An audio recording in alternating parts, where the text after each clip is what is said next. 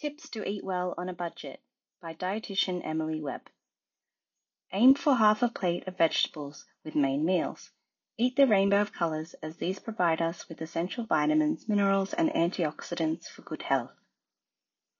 Frozen fruit and vegetables are just as good nutritionally as fresh and often cheaper. Tinned vegetables can also be added to mixed dishes such as soups, casseroles, and stir fries. Include a good source of protein with each meal as protein is important for maintaining function, bone, and muscle mass as we get older. Cheap and nutritious options include tinned legumes, baked beans, lentils, chickpeas, eggs, tofu. Meat and poultry can be purchased in bulk or on special and frozen in portions for later, usually lasts about three months in the freezer. Include fish and seafood about two to three times per week.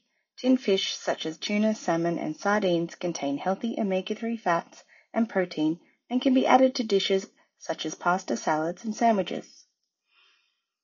Dairy foods are essential for bone health, lowering the risk posed by falls and fractures.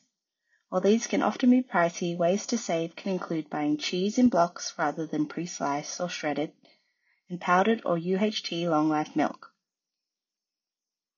Plain unflavored yogurt are lower in added sugars, and you can add your own fruit or sweeteners such as honey if desired.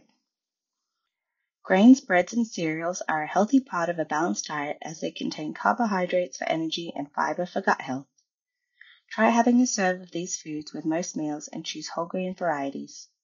Cheap options include rolled oats, brown rice, and dry wholemeal pasta. Buying fresh produce such as vegetables, fruit, and meat from farmers markets can often be cheaper better quality, and last longer. Home brand or no frills varieties are usually just as good quality and as nutritious as their more expensive counterparts.